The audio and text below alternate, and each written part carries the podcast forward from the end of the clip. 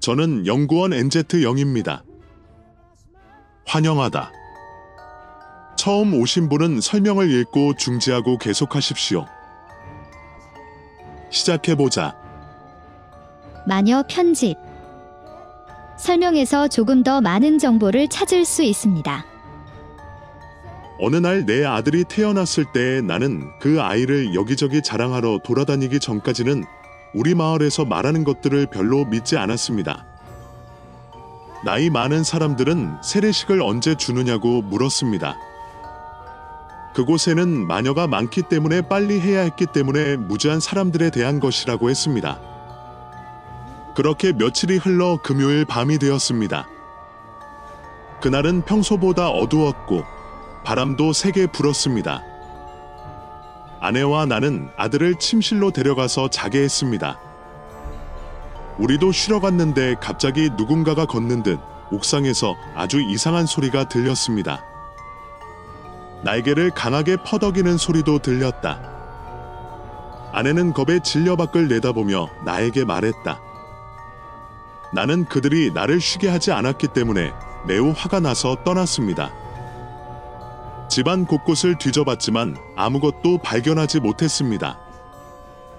아내와 함께 방으로 돌아왔을 때 아내는 아기 방에서 소음이 들린다고 해서 여전히 겁을 먹고 있었습니다. 아들이 쉬고 있는 방으로 가서 방해가 되지 않게 했고 아들이 우리와 함께 자도록 침대를 내 방으로 데려갔습니다. 그 모든 소음에도 불구하고 우리는 꿈에서 아기 침대로 다가오는 발소리를 들었을 때 잠들기 시작했습니다. 나는 빨리 잠에서 깨어나 아주 긴 손톱을 가진 노파가 내 아들을 붙잡으려고 하는 것을 분명히 보았습니다. 나는 최선을 다해 자리에서 일어나 그 부인에게 무슨 일이 있었는지 말했어요. 내가 그녀에게 다가가자 그 노파는 나를 벽에 세게 부딪힐 정도로 세게 때렸다. 나는 최선을 다해 일어나 아내가 가지고 있던 작은 그리스도를 붙잡고 그 노파에게 보여주었습니다. 그녀는 그를 보자 빙빙 돌더니 갑자기 허공으로 사라졌습니다. 그 모습을 보고 나는 충격으로 기절했다. 다음날 나는 잠에서 깨어나 모든 것이 악몽이었다고 생각했지만 가슴에 깊은 긁힌 자국이 있었고 노파가 나를 때린 곳도 있었다. 그 순간 저는 아내와 아들을 데리고 교회로 달려가서 아버지께 말씀드렸습니다. 그는 아이에게 세례를 주지 않았기 때문에 마녀가 아이를 데려가려고 한다고 말했습니다. 아버지는 즉시 침례를 주셨습니다. 내 아들이 나에게 메달을 줬어요. 그러면 마녀들이 그에게서 멀어지게 될 것입니다. 그날 이후로 내 아들은 우리와 함께 자고 있으며 나는 그를 보호하기 위해 여러 개의 십자가와 성인 메달을 가지고 있습니다. 이제 나는 마녀를 믿습니다. 이야기. 나는 멕시코시티에서 휴가를 보내고 있었다. 그곳에 가족이 있었기 때문에 우리는 그 도시에서 그들과 함께 지냈습니다. 동네는 매우 흔하며 우리 가족은 그들이 사는 곳 근처에 3층을 임대했습니다. 언덕이 있는 지역이 있습니다. 어느 날 옥상에 올라 도시를 바라보고 있을 때 그 언덕에서 직접적으로 다가오는 무언가가 내 주의를 끌었습니다. 처음에는 새인 줄 알았는데 너무 커서 볼 수 없었습니다. 그가 조금 더 가까이 다가가자 나는 얼어붙었다. 나는 그것을 믿을 수 없었다. 그것은 새가 아니라 날아온 여자였다. 나는 그 여자가 근처에 있던 집 옥상에서 어떻게 내리는지 분명히 보았습니다.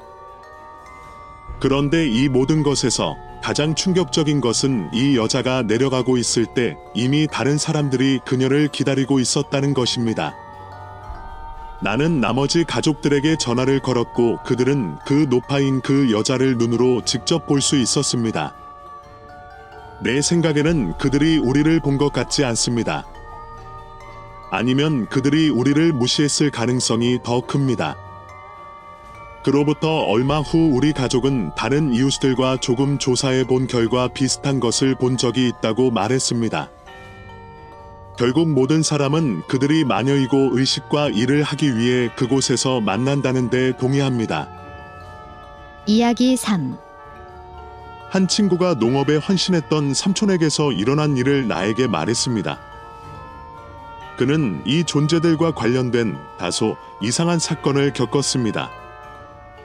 이 모든 일은 나 필라라는 목장에서 일어났습니다. 옥수수밭에 수확철이 되었습니다. 그래서 아침 식사는 들판에서 밤을 지새우고 새벽부터 시작하기 위해 전날 준비했다.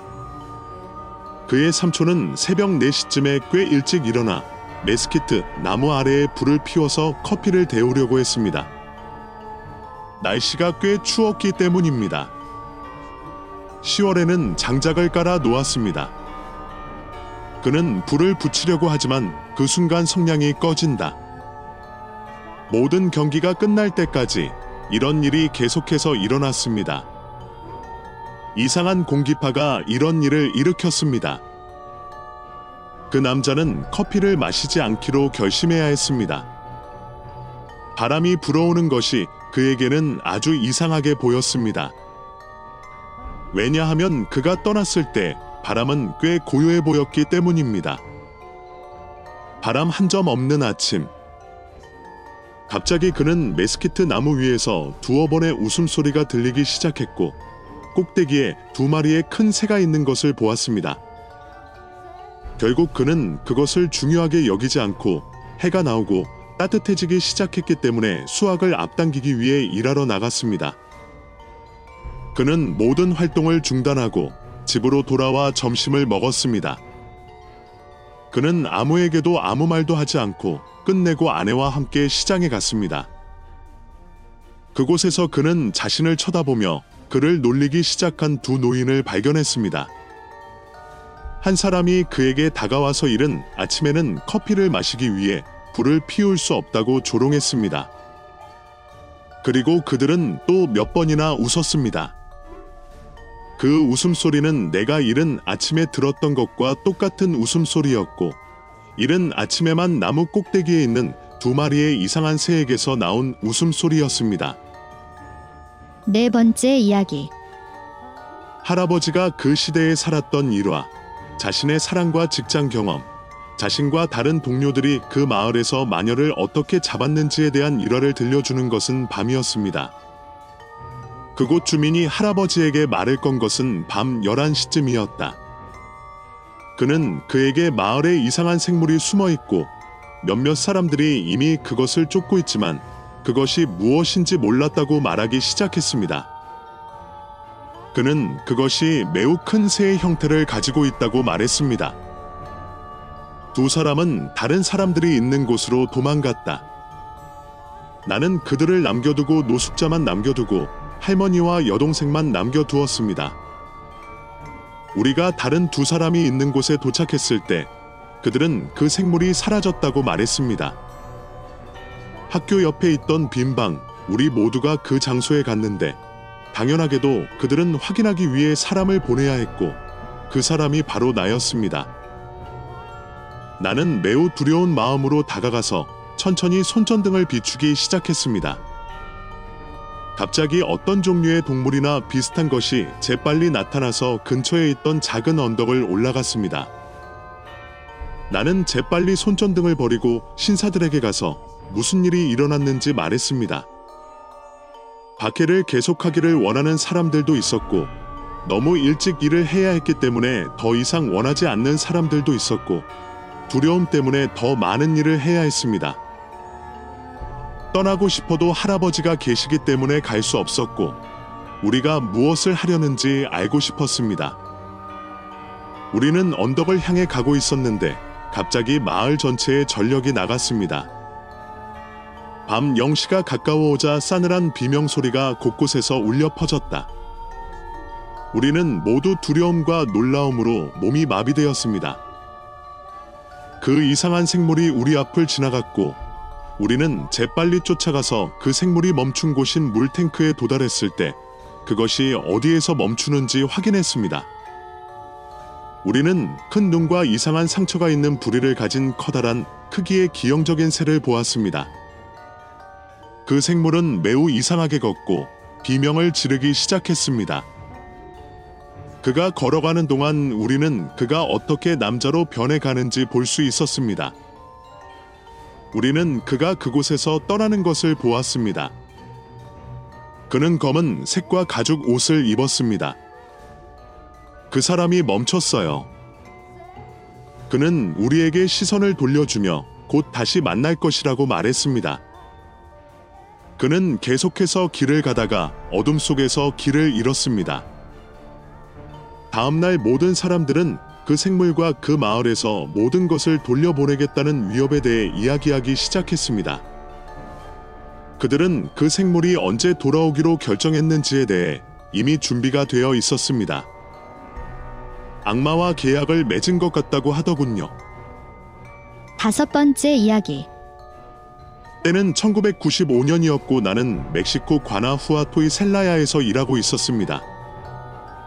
상황이 어려웠기 때문에 그는 교대 근무를 하면서 믿을 수 있는 자전거를 사면서 벌어들이는 약간의 돈을 절약할 수 있는 방법을 찾아야 했습니다. 그 당시 그녀는 나의 가장 친한 친구였습니다. 그녀는 내가 버스를 타고 셀라야까지 곧장 갈 수 있고 자전거를 타고 다시 우리 마을로 돌아갈 수 있는 지점까지 나를 데려다 주었기 때문입니다. 특히 일주일은 밤에 일을 해야 했는데 밤 11시쯤이었는데 예전 도로를 이용했는데 그곳은 지나다니는 차들이 많지 않아 훨씬 안전했기 때문이다. 월요일에 자전거를 맡긴 곳인 유벤트노를 떠날 때 자전거가 나를 따라오는 것 같은 느낌이 들었습니다. 나는 돌아섰고 전혀 아무것도 보지 못했습니다. 그날 밤에 그런 일이 일어났고 다음 주 수요일에는 상황이 바뀌었습니다. 그날 밤 나는 나무들 사이에서 이상한 검은 새 한 마리가 길을 가는 동안 나를 따라오며 나무들 사이에서 뛰어다니는 것을 보았기 때문에 정말 겁이 나기 시작했습니다. 그래요. 그 위대한 분에게 기도하기 위해 또 그런 일이 일어났습니다. 보호를 위해 매우 강력한 기도입니다. 목요일에도 같은 일이 나 리마스트롱 자전거와 내 뒤에서 훨씬 더 빨리 움직이는 새에게도 일어났습니다. 나는 장엄한 기도를 시작했습니다. 다행히 그날 달이 떴고 큰 소리로 기도를 하기 시작하자 몸이 가벼워지고 페달을 밟는 속도가 훨씬 빨라졌습니다. 금요일에 나는 두 번 생각하지 않고 길을 떠나기로 결정했습니다.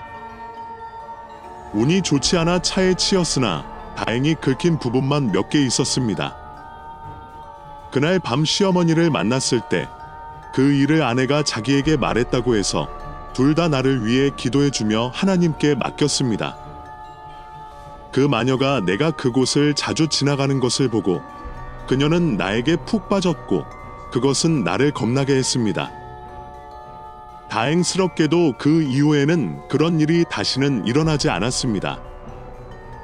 더 이상 그 길을 거치지 않지만 그 상황과 경험을 여전히 기억합니다. 여섯 번째 이야기. 블랙 하웅리스라고도 알려진 블랙 나이프는 영국 민담에 등장하는 보기만, 보기맨, 인물과 동일합니다. 철제 발톱, 긴 이빨, 한쪽 눈을 가진 푸르스름한 늙은 마녀는 절망, 공포, 어둠으로 만들어졌습니다. 악몽에 영향을 공급하는 것과 동일한 것입니다. 그는 사람의 살, 특히 어린아이의 살을 찢어서 숲속에 가두어 생으로 먹고 뼈는 산에 흩뿌리고 빈 가죽은 나무가지에 올려놓는 것을 좋아한다.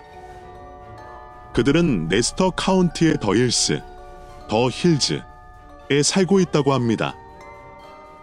그녀가 강철 발톱으로 바위를 더럽히며 직접 만든 동굴에 살고 있다고 합니다. 오래된 참나무가 입구를 덮고 있으며 그 아래로 어린아이나 양이 지나가길 기다리고 있습니다. 아니면 배고픔이 찾아오면 마녀는 항상 먹이를 찾아 먹이를 추적하기 위해 동굴을 떠납니다. 그녀는 가느다란 팔을 창문 창살을 통해 내밀었지만 이를 갈면서 그녀는 도망칠 수 있었습니다. 그래서 모두가 모여서 그녀가 포기하고 떠나기를 기다리고 있다. 그럼에도 불구하고 아침에 아이가 실종되는 경우도 있습니다. 자신이 가장 좋아하는 요리를 얻지 못하면 가축으로 배고픔을 채우는 데 전념합니다. 18세기 말까지 매주 부활절 일요일마다 레스터에서는 개 사냥이 열렸습니다. 블랙나이프가 가끔 고양이로 묘사됐기 때문이다. 그런 다음 아니스로 목욕한 이 죽은 동물을 사용하여 상징적인 의식이 수행되었으며 이는 마녀를 나타냅니다. 이러한 관행을 통해 가능하다고 믿어집니다. 스코틀랜드 고지대로 이주할 수 있었고 그곳에서도 사냥을 당했습니다.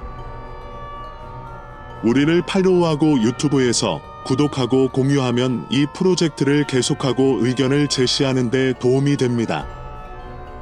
설명에서 공유하고 싶은 이야기를 보낼 수 있는 이메일을 찾을 수 있습니다.